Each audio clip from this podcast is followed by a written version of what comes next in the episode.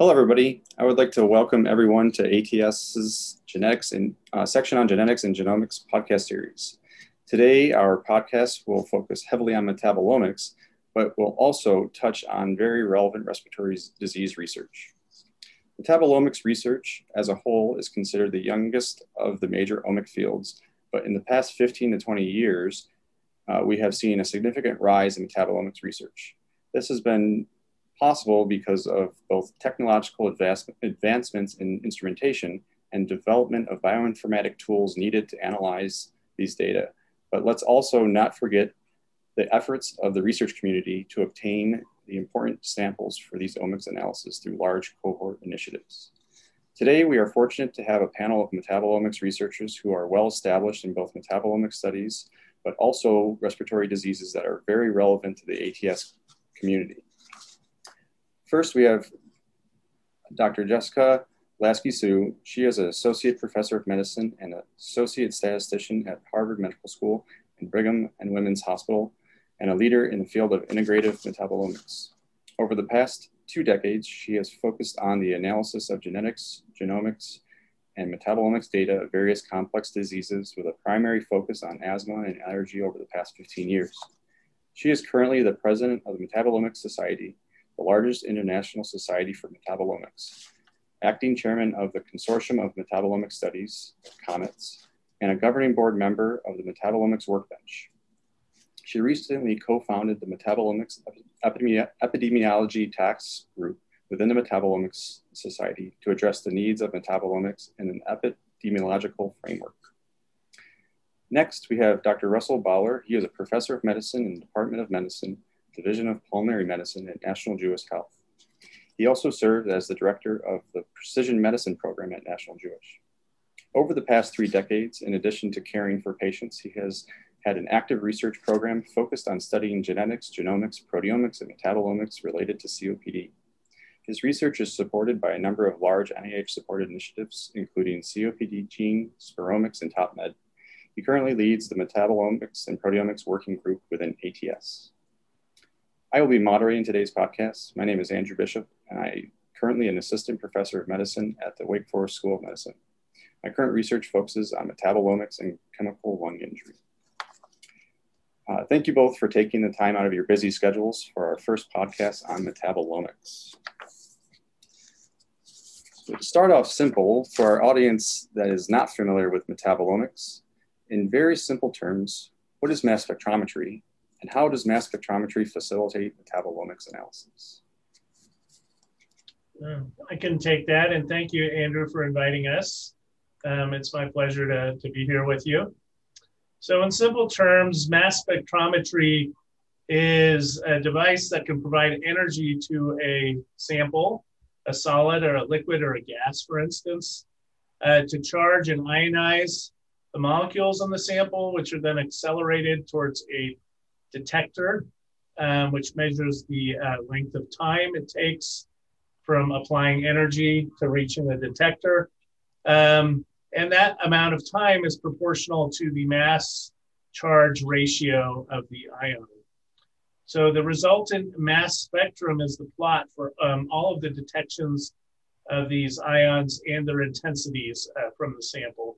And typically, we may add additional measures uh, prior um, to the um, mass spectrometry or, or during to further um, improve the resolution. Examples might include liquid uh, chromatography of the sample before it reaches the mass spectrometer, spectrometer or tandem um, mass spectrometry uh, in which energy is applied multiple times.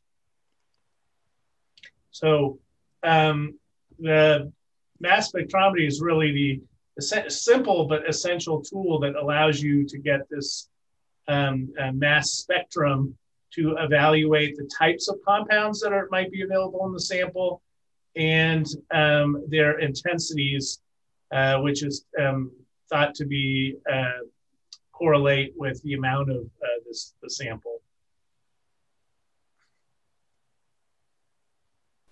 Thank you, Dr. Bowler.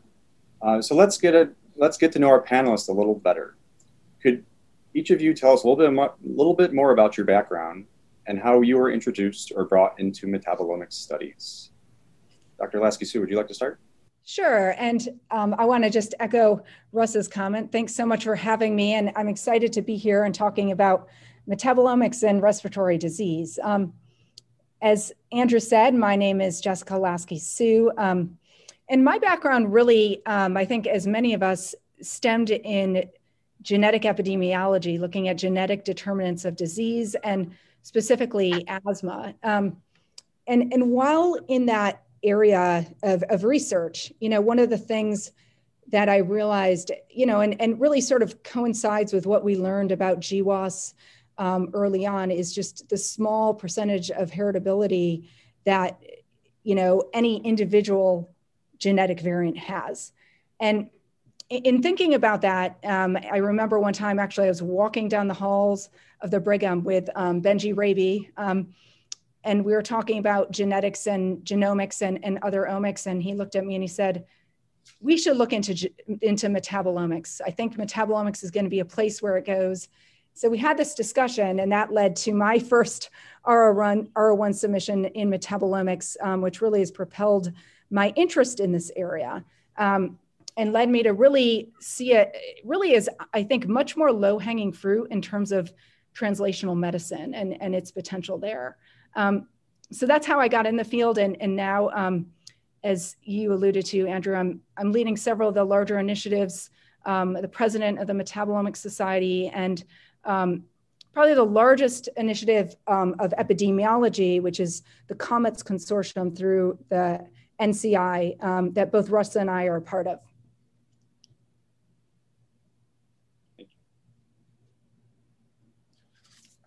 Dr. Bowler. Hi, thank you. Uh, I'm Russ Bowler.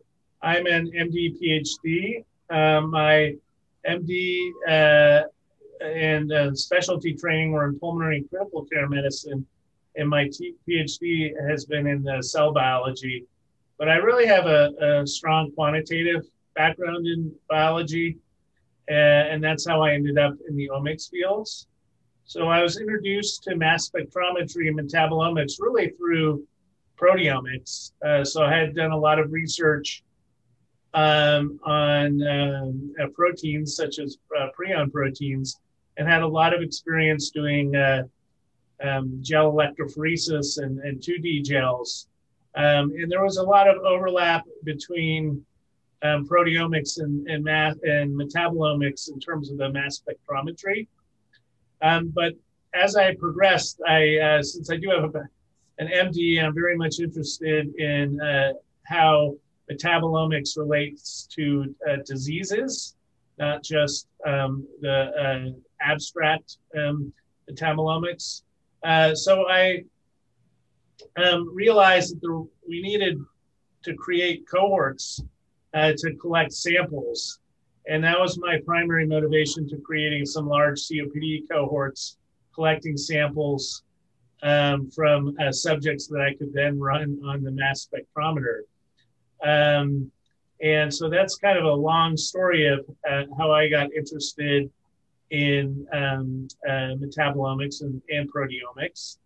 Um, and the, the reason um, uh, I wanted to collect lots of samples is um, because that's how we can kind of use our quantitative, my quantitative biology background and, and as uh, Jessica mentioned, study the epidemiology using of a disease such as COPD or asthma using um, large numbers of samples um, and the quote metabolome um, that we uh, generate from those samples.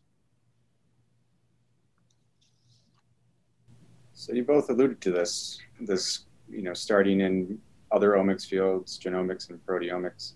So how does metabolomics compare to the other omics analyses like genomics or proteomics?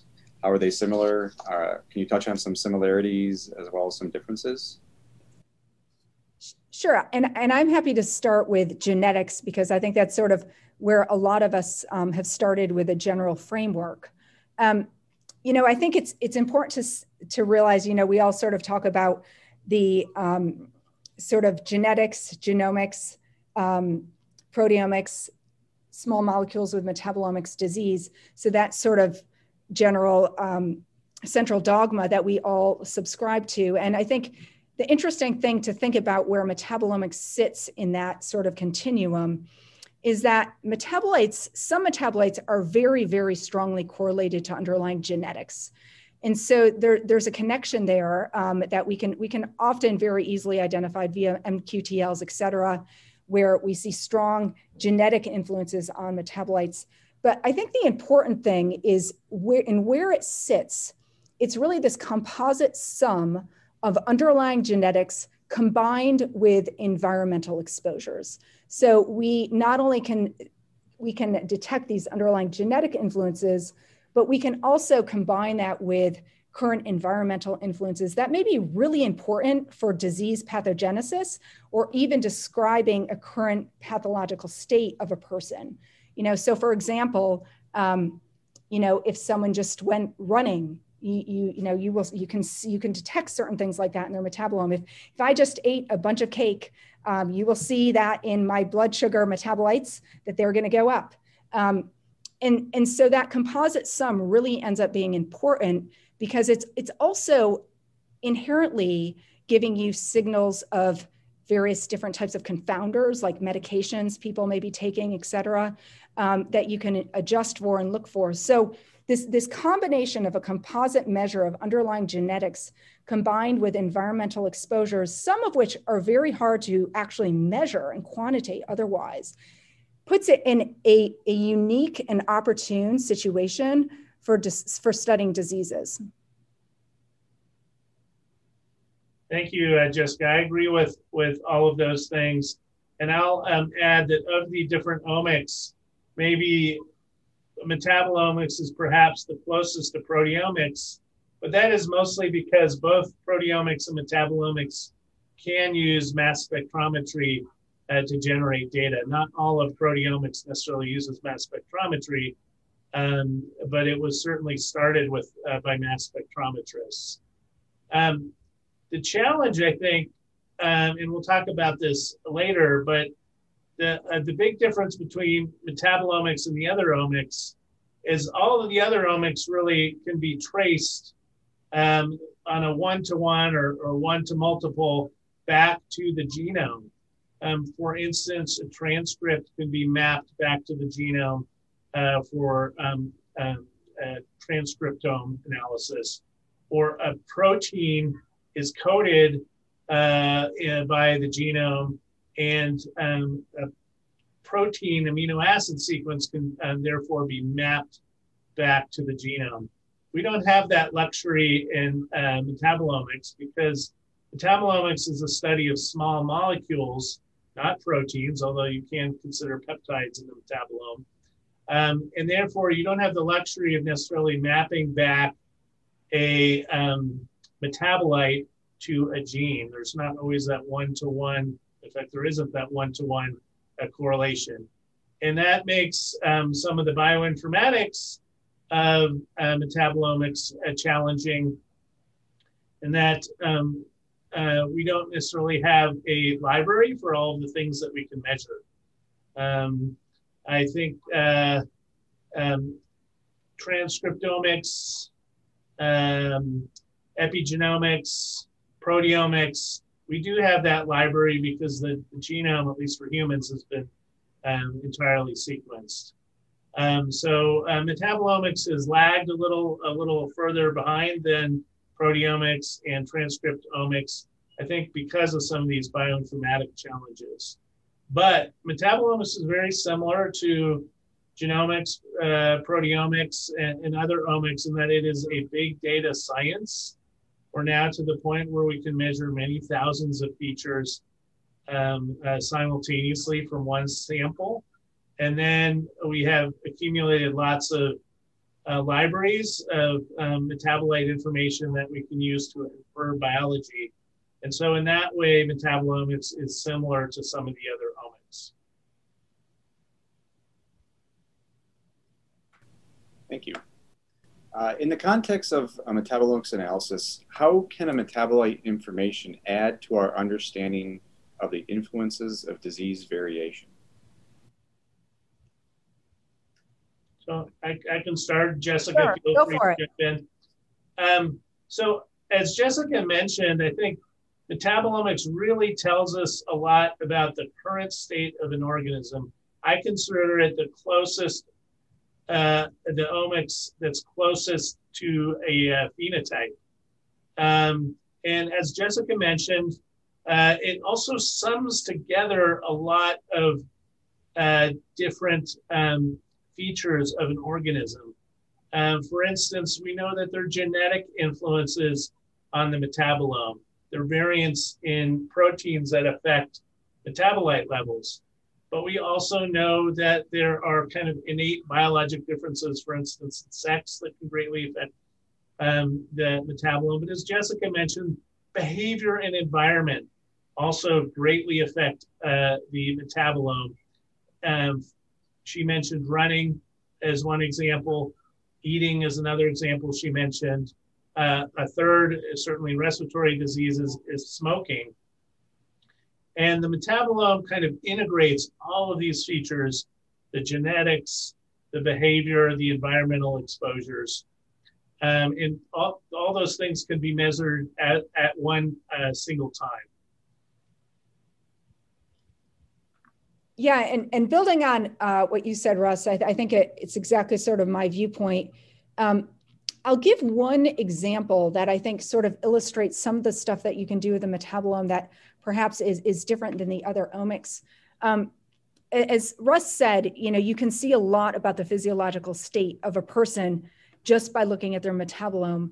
Um, and sometimes what you then basically can identify are, are clues into pathophysiology that maybe you might not have even expected. And I'll give you an example with asthma that I've now seen over and over, and, and I'm, I'm quite confident that this is really a, an accurate finding is when we look, when I look at a lot of different populations of asthmatics, um, whether it's adults, whether it's kids, whether it's pregnant mothers, and then looking prospectively at their children developing asthma, one of the metabolites I see consistently associated with um, a protection against asthma um, is increased caffeine intake or increased theophylline. And when I, I first saw this, I was looking at the data, I'm like, why am I seeing like pregnant mothers have increased levels of theophylline in their system? And I was sort of confused because I'm like, okay, theophylline is a drug for asthma, but it's not really even being used today.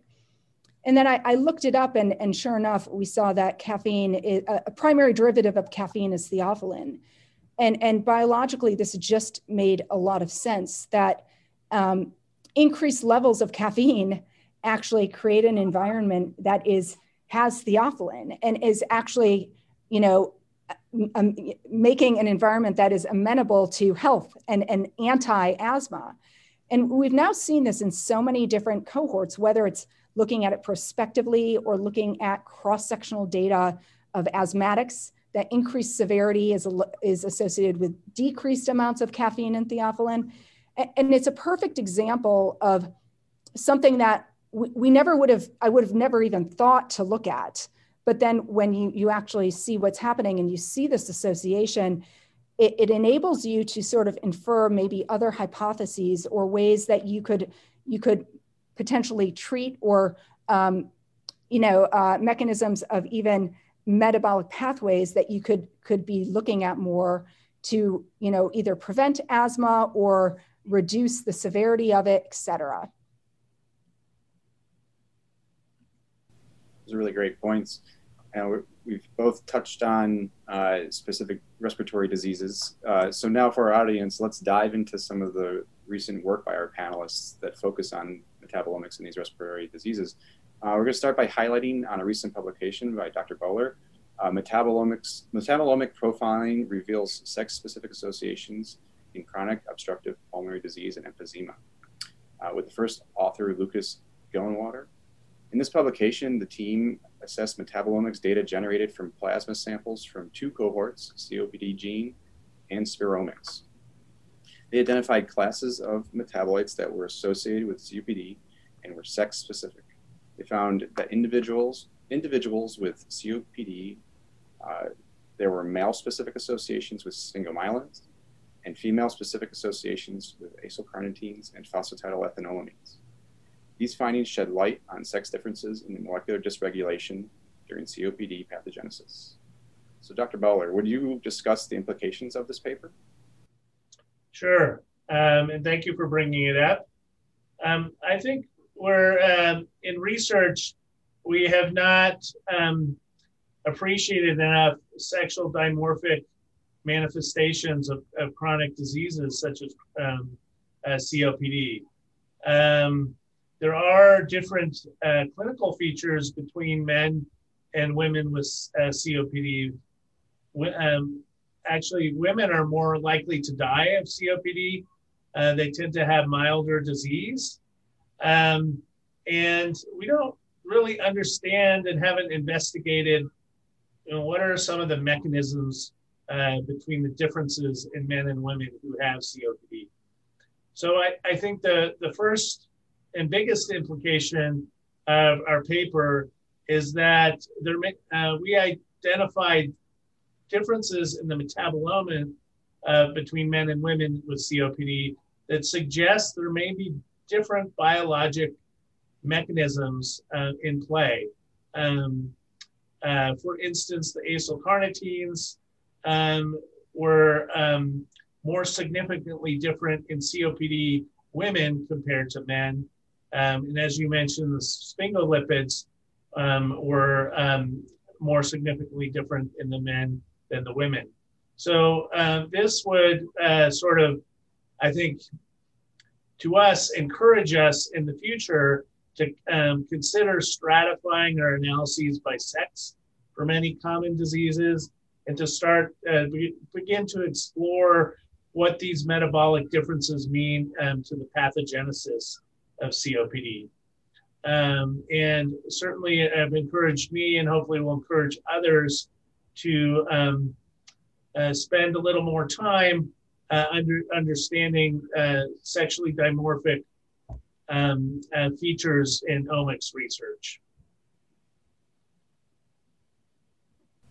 Dr. Lasky would you like to add any comments? Yeah, you know, um, just building off of what Russ said, number one, I, I really appreciate the study, Russ, and the whole issue of the sexual dimorphism because we definitely see that. And I, I, I really agree that, you know, in the metabolome, we can identify it much more clearly than we can with a lot of other omics, which I think is is um, very important. Sort of building on um, some of what Russ has done um, in COPD, I'll just highlight a, a paper that um, we're just about to resubmit at Nature Medicine that got really good reviews. And it's, it's about the same size, about 12,000 um, patients um, with prevalent asthma, looking at uh, multiple cohorts. The first one had about 11,000 and then three other subsequent cohorts and one of the things we identified um, very notably just with prevalent asthma was, of course, this reduction in steroids among asthmatics. And this isn't surprising, right? We, we know and we probably assume that there's some level of adrenal suppression that happens in, in asthma. Um, and we looked into this further, really um, with regard to inhaled steroids versus oral steroids, et cetera. And, and what we found was that really um, oral steroids weren't driving these results at all um, because at the time of, of, sample collection, most of the asthmatic patients weren't on oral steroids, but that you know prolonged use of inhaled steroids has a much more profound systemic effect than maybe what we have realized to date. And um, this effect can be seen really, it's, it's really pronounced in, in all steroid pathways.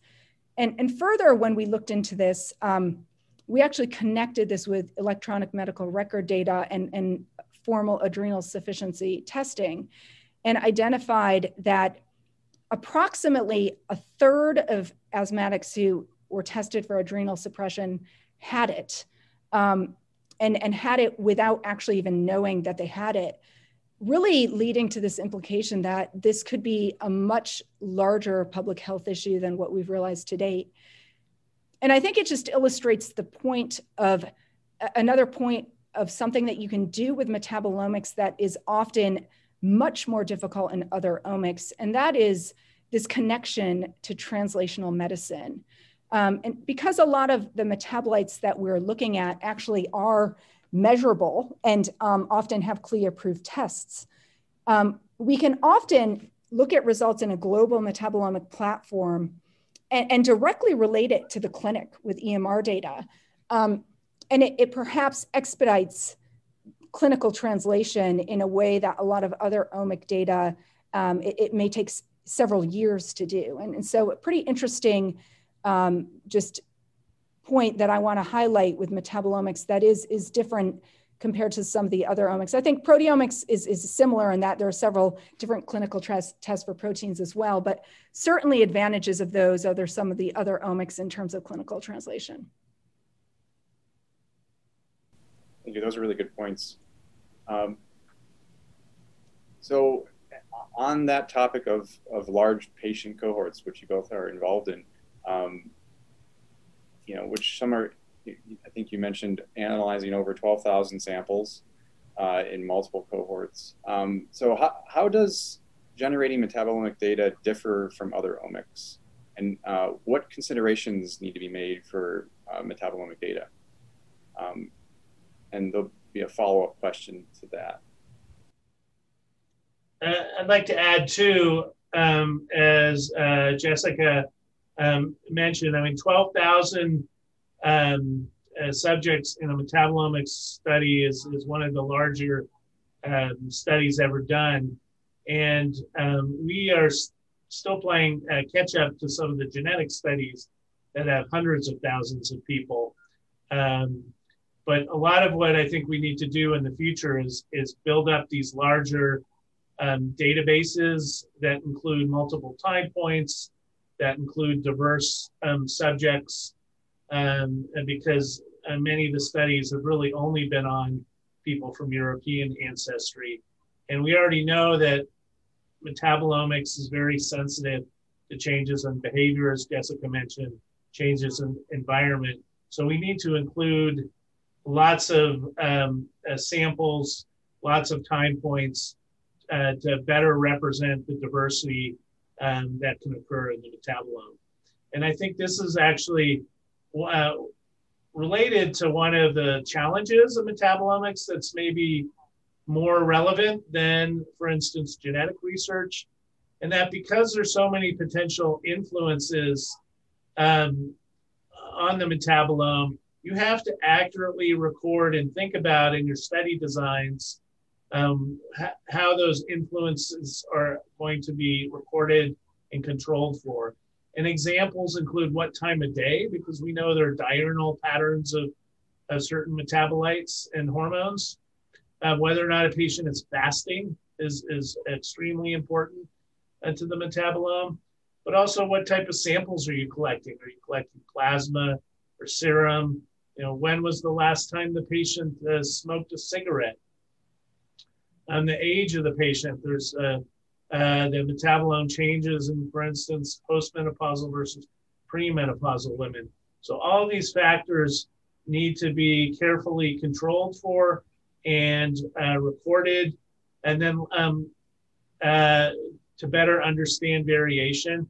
And then there are also technical factors that I think are important that are maybe less important in genetics such as who was drawing the sample, what protocol did they draw the sample under, are they using um, uh, identical protocols? In our research, we found that there's often a um, large amount of variation that's explained by the clinical center.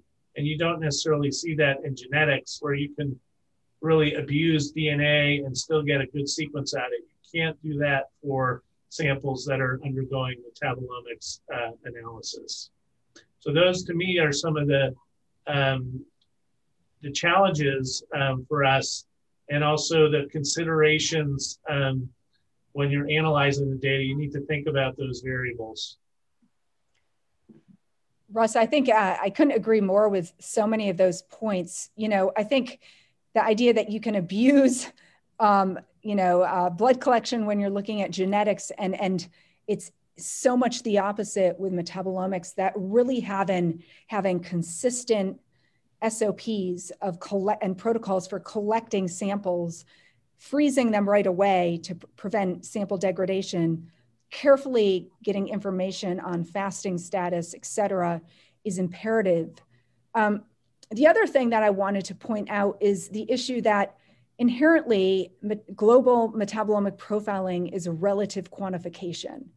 So if you're doing this in large numbers, you need to think about that a priori because you're going to need to have bridging samples um, and you know careful control of drift, et cetera, when you're actually generating the data via mass spec.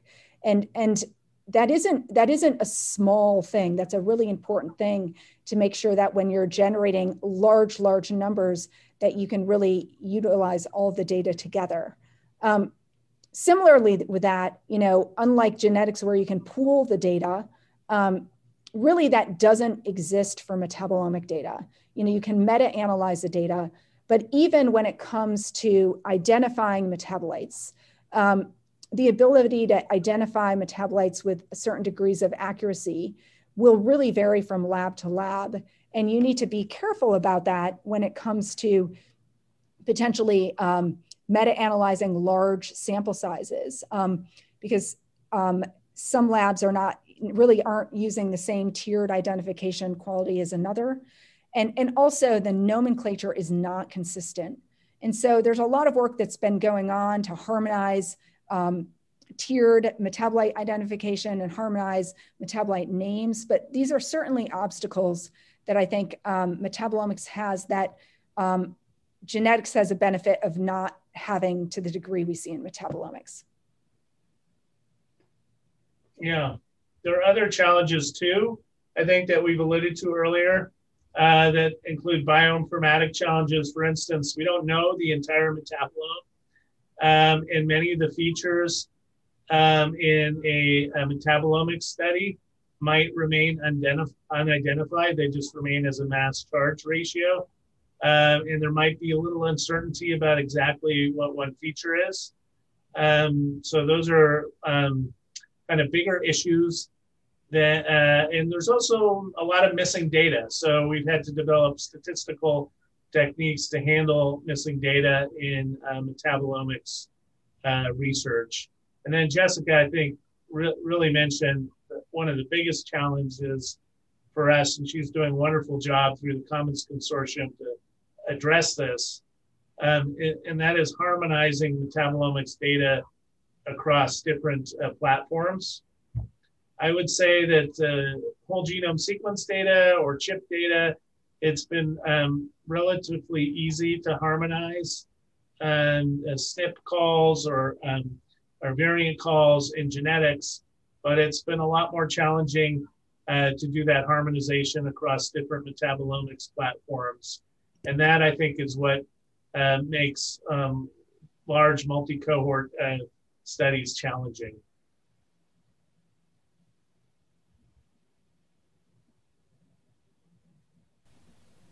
We, we moved forward in some of the questions that we were going to discuss. Um, so, can can we uh, uh, also touch on uh, large efforts in metabolomics with relation to lung disease and respiratory epidemiology? Um, maybe put some discussion out there, maybe describing these cohorts. We, we talked briefly on about COMETS and TOPMed.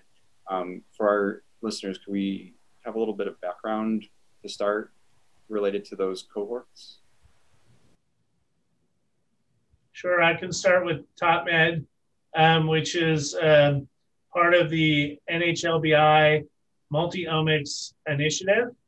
And it's actually um, one of the newer features of TOPMed. TOPMed focused initially on um, whole genome sequencing in um, cohorts, well, uh, in NHLBI cohorts, I think is um, done um, over 180,000 subjects have had whole genome sequencing.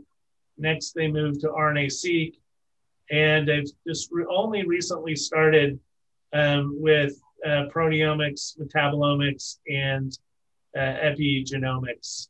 Um, so the TOPMed, um, a- a- as you mentioned, will use um, um, both primarily plasma and serum, but some other uh, samples uh, such as lavage fluid uh, and urine and um, there have been two platforms that I'm aware of so far that have been used. One is the Broad um, Discovery Metabolomics platform, and the other is the Global Metabolomics platform um, that uh, that Metabolon uses. Um, and so, um, as I mentioned in TopMed, this project is just starting. Um, I think they'll have done about by the end of this year. There should be about thirty thousand uh, subjects done uh, between the, the Broad and the um, Metabolon platforms. Yeah, and um, and I'm excited, Russ, that both you and I are a part of TopMed and a part of that effort, which I think is is really going to be exciting for a lot of respiratory diseases. Um, and in addition to TopMed, um, a consortium that has been around probably the longest for large scale metabolomic epidemiology is the COMETS Consortium, which stands for the Consortium of Metabolomic Studies. And really, this is a consortium that started via the NCI um, to basically provide a mechanism where individuals with epidemiological studies and metabolomic data could come together and look at chronic disease outcomes um, in a way where we can meta-analyze data, et cetera. Um, currently, the consortium has over 200,000 different um, individuals from various cohorts. I think we're at like 80 or so cohorts. Um, I'm, I'm the current chairman of the, the um, COMETS Consortium. Through this effort, um, there is a lot of exciting different things that are happening in terms of meta-analyses. Um, myself and one of my colleagues are leading um, a BMI meta-analysis, which now has about 125,000 people um, looking at BMI and metabolomics. Um, and, and, we're just finishing up that paper. Um, so certainly the largest scale efforts in metabolomics ever. Um, Russ and I are both involved. Um, we, we started together um, the lung working group in within Comets, along with Rachel Kelly and Bo Chawes. And, and through this, we are able to basically consolidate all of our different metabolomic studies um, and look at lung specific disease outcomes. So Russ is looking at, you know, we're not only looking at COPD with regard to COPDGene, et cetera, or asthma with regard to the cohorts that I have, but really looking at the full spectrum from lung function to atopy to asthma to ACO to COPD. And doing this together um, using a program in Comets called Comets Analytics that really enables this meta analysis and solves a lot of the issues of metabolite identification, harmonization, et cetera, um, because they've harmonized these metabolite IDs across the major labs, including Metabolon, Biocrates, the Broad, et cetera. So I think this is an exciting effort that I think both Russ and I are, are um, we're in the midst of and um, excited to see some of the results with very large numbers.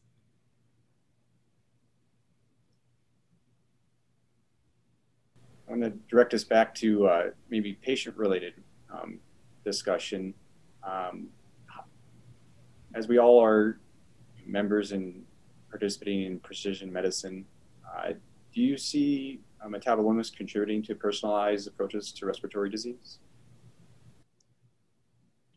I, um, as I mentioned, I, I think your a, a person's metabolome is the sum of their genetic background, their behavior, their environment, their age, their sex, etc. And I think we can use the metabolome um, to have a personalized, directed approach. Um, for instance, I, we mentioned the acylcarnitines in um, uh, uh, women with COPD, and you could hypothesize that you might be able to use acylcarnitine levels, for instance, to identify um, a targeted therapy uh, in women. And this might, uh, acylcarnitines are important nutrients in the body for um, fatty acid transport, for energy production in mitochondria, and um, so it helps us kind of inform a little bit potentially about what's going on in this individual. Do they have an acylcarnitine deficiency that's leading to altered metabolism, energy production, mitochondrial dysfunction, for instance? So um, that's where I can I can see precision measurements being potentially useful for personalized uh, therapies. Of course, all of that is in the future, um, uh, but the first step is really to identify what those potential targeted pathways and molecules are. Yeah, and I think building on um, what Russ said, I think there are two sort of other approaches I see to personalized medicine with a metabolome. You know, as, as we've mentioned over and over, because it's this composite of underlying genetics and um, the environment, one thing the metabolome is very amenable to is for diseases that we know are heterogeneous, like COPD and asthma, um, using the metabolome to cluster homogeneous groups of individuals with, you know, very uniform metabolomes and, and looking at those re- relation to potentially subtypes of asthma or COPD and, you know, particular treatments. And, and when we do this, we certainly see that there are clearly, at least for asthma, Th2 driven subtypes, non Th2 driven subtypes, et cetera, which would help inform those personalized approaches. So I think that's one, one approach I would, I would say in terms of a, a direct way that we, this could lead to personalized medicine. The other approach, I think, um, that is perhaps the most low hanging fruit, I, I think likely will come um, from these large scale efforts where we have large numbers. And let's say we're looking at prevalent asthma or prevalent COPD, and we identify potential exogenous metabolites that are associated with a disease. Um, perhaps let's say a reduction of disease, et cetera. Um, and, and we look at them and, and the interesting thing about the metabolome right especially on some of the metabolite platforms is they directly will will annotate something as a particular drug right? So you may directly see this is a statin. Um, so my point in this is that the possibility of identifying novel associations between um, perhaps a drug that is already on the market and re- reduction in risk of, of a disease does exist and, and could be important. Um, I think this will com- become more and more, um, will become more and more aware of this as, as, as Russ alluded to, the extent of the exogenous metabolites become more accurately annotated and we see some of these novel associations. But the fact of the matter is, um, because of this ability to directly identify potential drug targets, it really provides an opportune way to interrogate drug repurposing more specifically. And, and I, I do expect that as we go along and our, our annotation of the metabolome improves and our sample size increases, that we will see some of this low hanging fruit for chronic diseases. Um, you know, it has yet to be determined what those are, but I do think that is a potential very um, important mechanism that could fast track personalized, um, personalized approaches to um, disease. Those are really great points. And um, so, on our final uh, discussion point, um, our audience, most of our audience may not be involved in metabolomics research, but they may be interested. So if I was a person listening to the podcast today and I'm interested in metabolomics for lung diseases, what are the next steps and how, how can I get involved?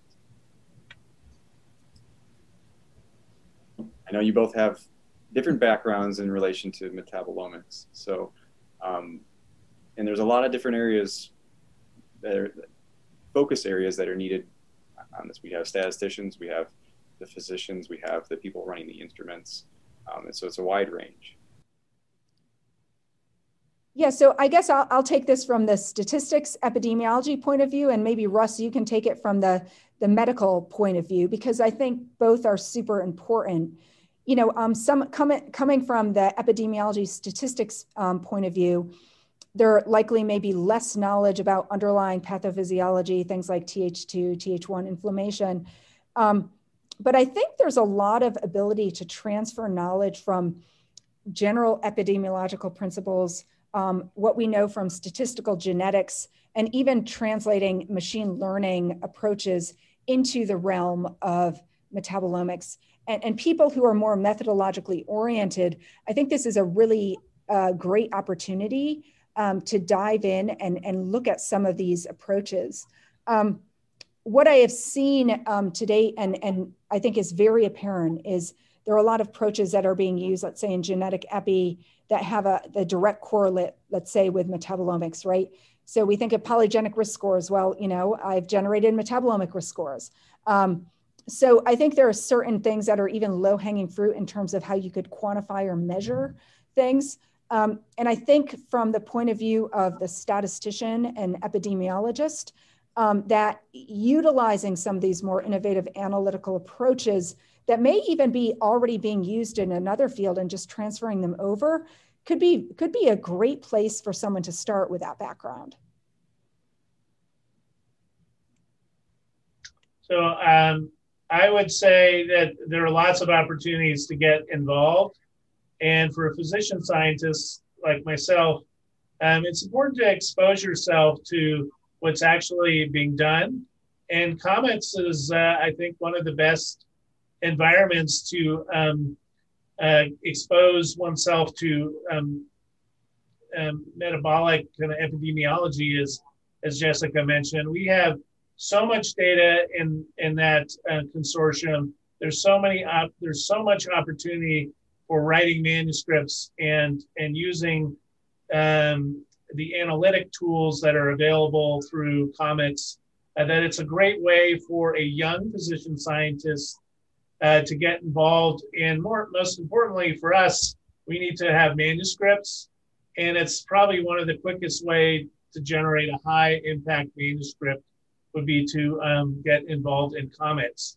And as Jessica mentioned, there, I think you said 80 over 80 cohorts now in COMETS. You just need to find uh, someone from one of those cohorts um, that can, uh, and then join COMETS. you know, uh, as a as a scientist, uh, and there will be plenty of mentors uh, from those cohorts that can assist you with that. Other methods, I think, for a, a young, um, up and coming physician scientist would be to look locally at, at, your institution. Many large universities have metabolomics cores that may be more kind of targeted um, metabolomics, working on particular areas, um, and um, meeting with the uh, scientists in that lab as if they are typically PhDs who run the metabolomics labs, but they're always looking for uh, clinical projects uh, to work with. So if there isn't um, someone, you you could propose a clinical project and work with uh, some of the PhDs running the metabolomics uh, cores. Um, that's a great way to start also. Um, and then finally, my recommendations, and this applies to both statisticians as well as physician scientists, is I think it's always nice to get some hands-on experience on learning how metabolomics data are generated and analyzed. And there are a couple places that run courses. Some of them are more theoretical, uh, for instance, University of Alabama. Um, and then there's some more hands-on uh, courses. Like these are typically week for three to five day courses. Um, at the University of Colorado, we have um, have run one that's a hands-on where you're actually working with the preparing sample, working with the mass spectrometer, and generating your own data. And I think that's a great way to really, Andrew, as you can probably attest to, understand what metabolomics data are, how they're generated, and, and some of the biases that can be introduced into the da- uh, metabolomics data. Yeah, I agree. The hands-on experience is is key to really understanding a, a lot of metabolomics research. Um, well, that, that was our last discussion point for today. Uh, so I'd like to thank both our panelists for their time and, and their insight into metabolomics analysis and, and lung diseases. Um, on behalf of, of ATS and the section on genetics and genomics, uh, we completed our first metabolomics podcast. And so again, I thank you both for participating. Thank you very much. It was a, my pleasure. Yeah, my pleasure.